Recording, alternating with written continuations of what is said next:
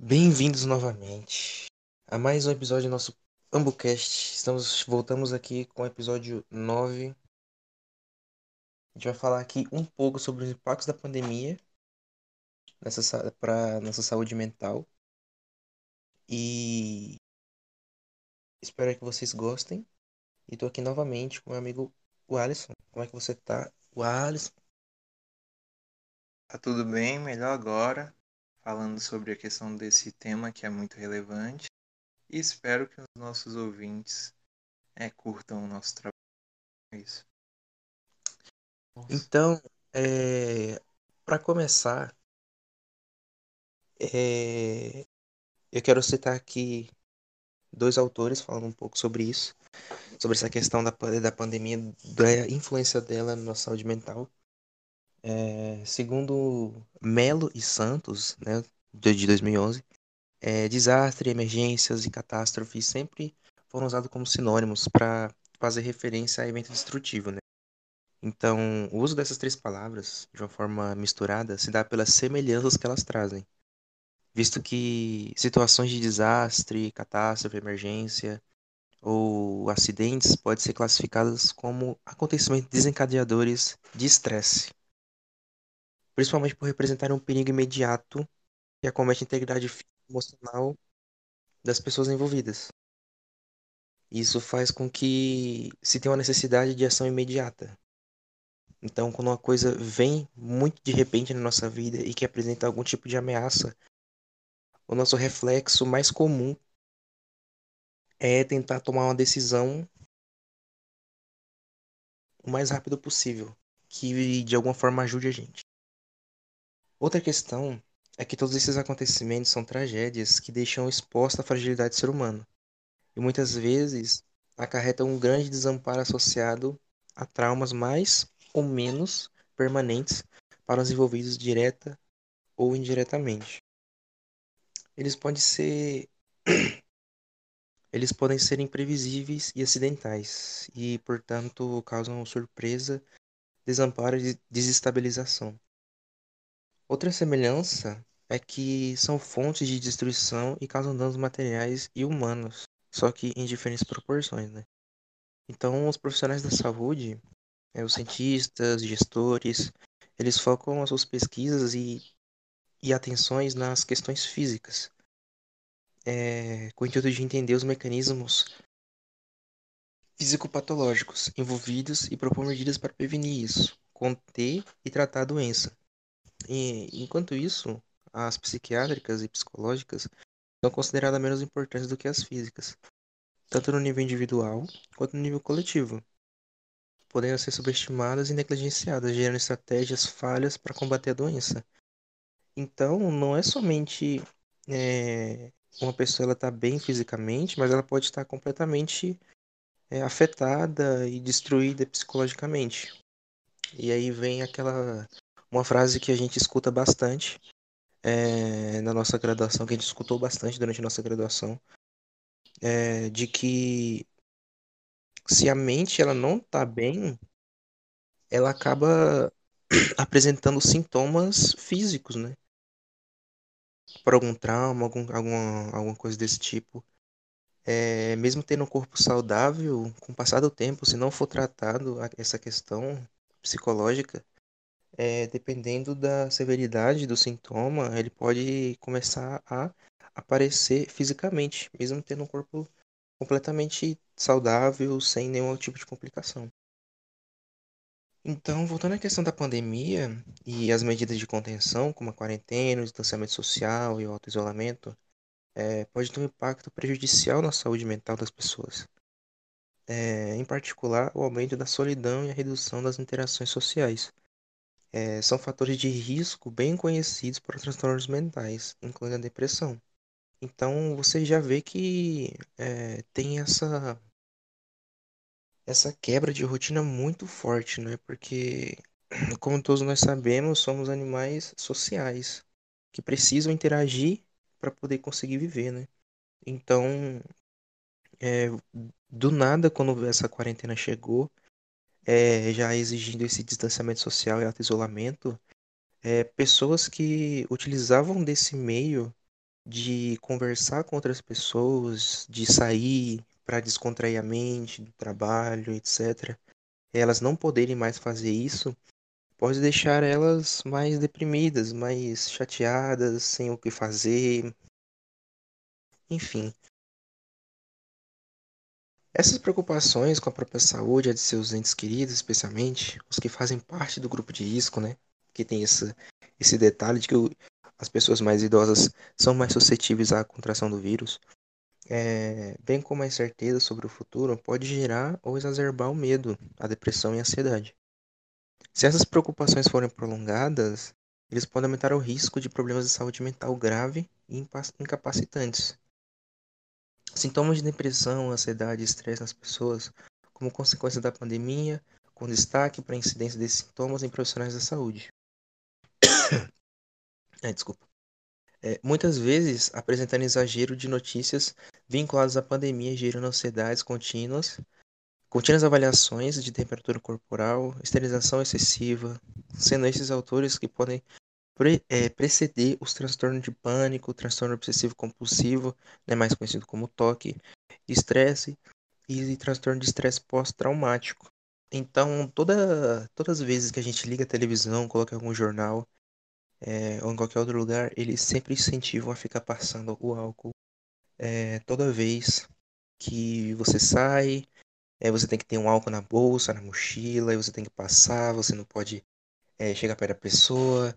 E isso é, tá sendo. tá virando uma coisa muito compulsiva. Você toda hora tem que fazer, toda hora, toda hora.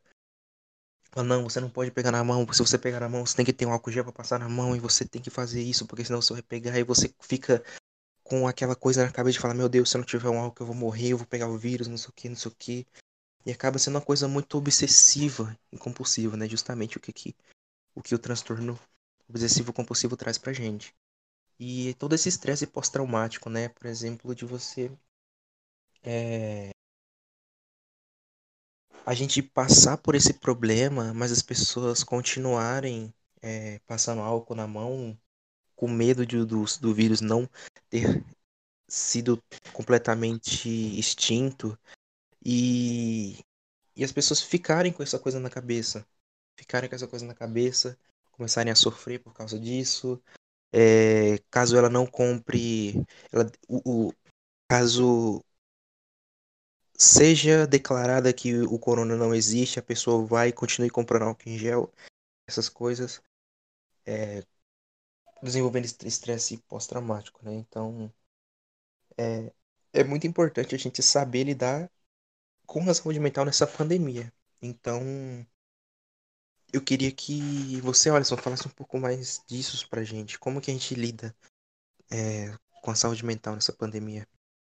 Sim, com relação a essa questão de, de lidar com a, o isolamento social, com a questão da dificuldade de diminuição das interações é, sociais, tem algumas questões que podem ser feitas para minimizar a questão dos impactos na saúde mental das pessoas.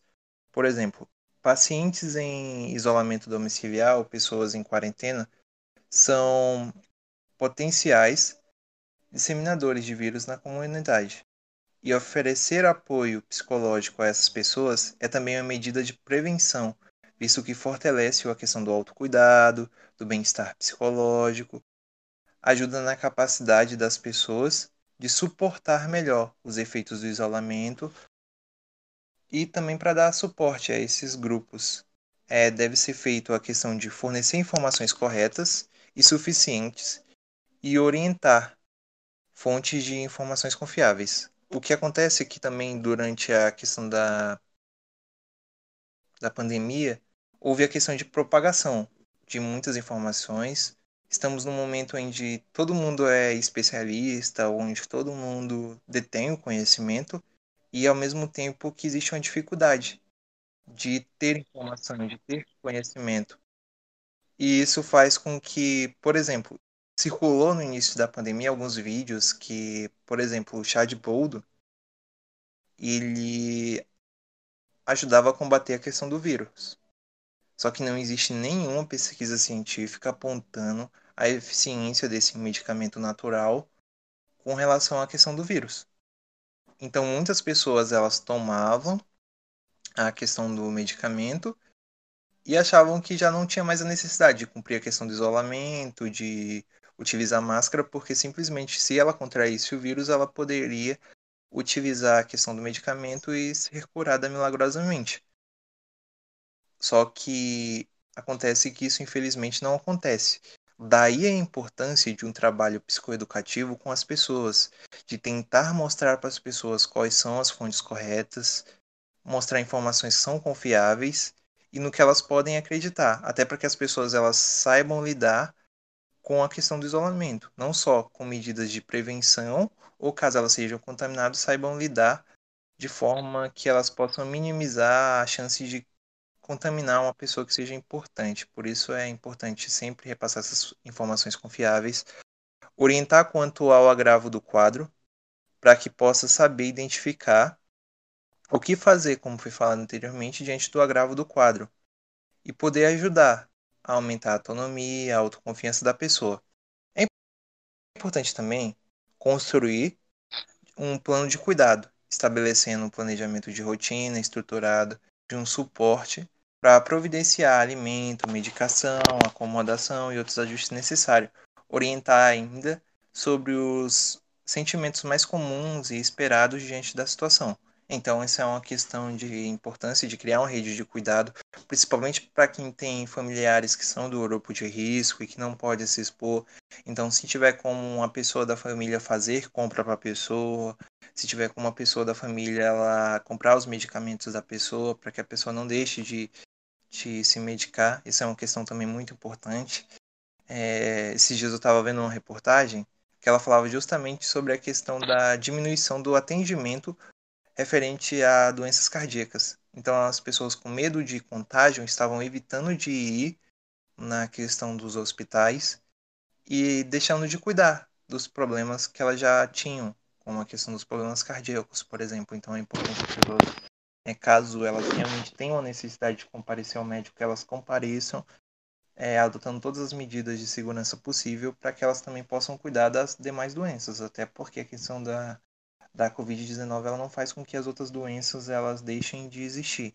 Então a pessoa tem que continuar se cuidando, então por isso a importância da, da pessoa continuar se cuidando, da pessoa ter acesso à alimentação, da pessoa ter acesso a medicação. Ela acaba vendo pessoas morrerem, ela acaba vendo pessoas é, sofrerem, ela acaba tendo que. Então isso acaba que a pessoa é mental. Por isso as descritas, por que dela.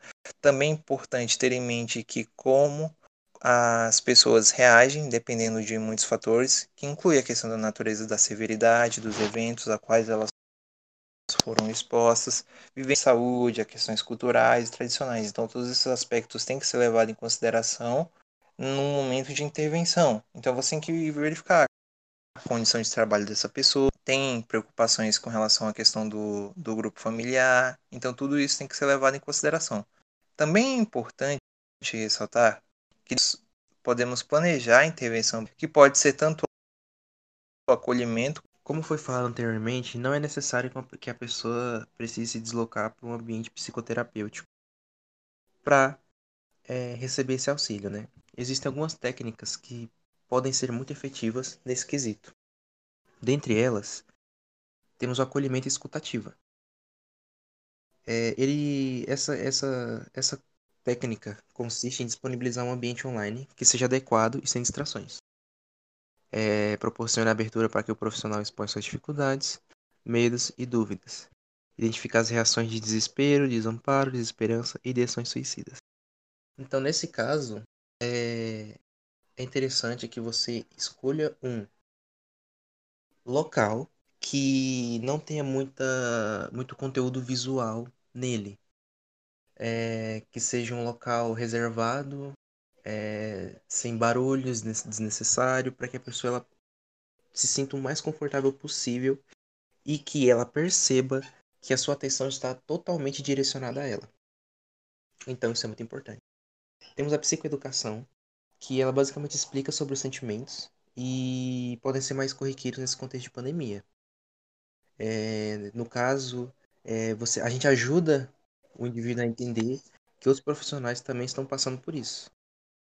E que ele não é o único a ter essas dúvidas sobre a vida e o futuro. Então, cabe a nós psicólogos informarmos sobre a situação de crise, sobre quais serviços e suportes estão disponíveis e também sobre as questões de segurança e proteção.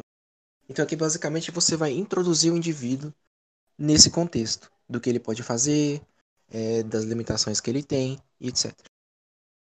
Temos o aborde o desamparo, que basicamente junto com ele é, encontra pessoas importantes da família e do trabalho é, tenta fazer com que ele fale sobre as situações passadas que foram agradáveis, é, fazer uma avaliação do nível de desamparo atual, tentar encontrar junto com o profissional pessoas relevantes do ciclo amizade que podem ajudá-lo e estu estruturar isso junto com ele de uma forma de uma forma que se constitua uma rede de apoio social. Então, ele pode recorrer a pessoas, né, amigos mais próximos, é, que acrescente alguma coisa e que ajude, né, tem essa, essa ajuda mútua para que eles possam encontrar a melhor saída, encontrar um melhor uma melhor forma de lidar com, as, com essa situação. Né? Tem uma borda de desespero que você ajuda eles a enfrentar os seus medos fazer uma avaliação dos principais medos na vida do profissional de saúde. Por exemplo, a gente tem medo de pegar doença e a gente pegar essa doença e levar para casa e contaminar as outras pessoas. Então você vai é, ver em que nível tá esse, esse medo, né? É, levando em consideração também que cada um dos medos, procurando é, conjuntamente, fazer uma avaliação do risco de cada um, bem como as possibilidades do que pode ser feito para impedir que eles aconteçam. Então, essa parte aqui é você analisar é, quais são os tipos de medo que esse indivíduo tem e fazer o máximo possível para prevenir de que eles aconteçam. De você encontrar saídas e possíveis soluções mais coerentes com a situação para fazer com que eles nunca aconteçam. Tem é, focar na esperança, que basicamente é você ficar mais cauteloso para os sinais que denotam a falta de expectativa em relação ao futuro ou desesperança, né? Porque muitas pessoas ele elas elas viram esse contexto de pandemia e muita gente não tem perspectiva de futuro. Quer falar, ah, um vírus chegou, acabou, e é isso. Mas não, né? É... Não é assim, basicamente. Então, a gente tem que tentar explorar quais são os possíveis planos para o futuro e o que ele pretende fazer quando isso acabar. Então, é você colocar na cabeça desse indivíduo que esse vírus não é o fim do mundo, basicamente. E que isso é uma coisa que vai passar é, que a gente vai conseguir passar por isso, todos, todos nós vamos ficar maravilhosamente bem e é, fazer um plano para o futuro, o que ele quer fazer quando todo mundo puder sair de novo, né? É, pensar positivo dentre todas as coisas negativas que estão acontecendo. É, e aqui tem, para finalizar, a técnica de avaliar é, a ideação suicida. Que a gente avalia a presença de mecanismo de morte, com ou sem planejamento, a sua intensidade e o estado mental. Né? Tipo delírio, alucinação, depressão, desesperança, desespero, ansiedade, colapso existencial, instabilidade do humor, etc. Então, é, dependendo de, desse grau, dessa, dessa grau de severidade, é, é importante já tratar, caso apareça, começar a tratar desde os primeiros sintomas, para justamente não ter esse desenvolvimento e não agravar o quadro. Então, basicamente é isso. É, isso foi alguns procedimentos, algumas técnicas que podem ser efetivas na questão de combater é, e tratar a nossa saúde mental nessa pandemia, nessa pandemia. E quer acrescentar mais alguma coisa, Alisson? Não, acho que é isso. Eu espero que o episódio possa contribuir para que as pessoas técnicas e práticas que foram ressaltadas está na sua prática clínica. Eu acho que o que é de cuidar da saúde mental nesse contexto de pandemia e é isso. E sendo esse nosso penúltimo podcast, é, espero que todos fiquem bem e um ótimo manhã, tarde, noite e etc. Valeu!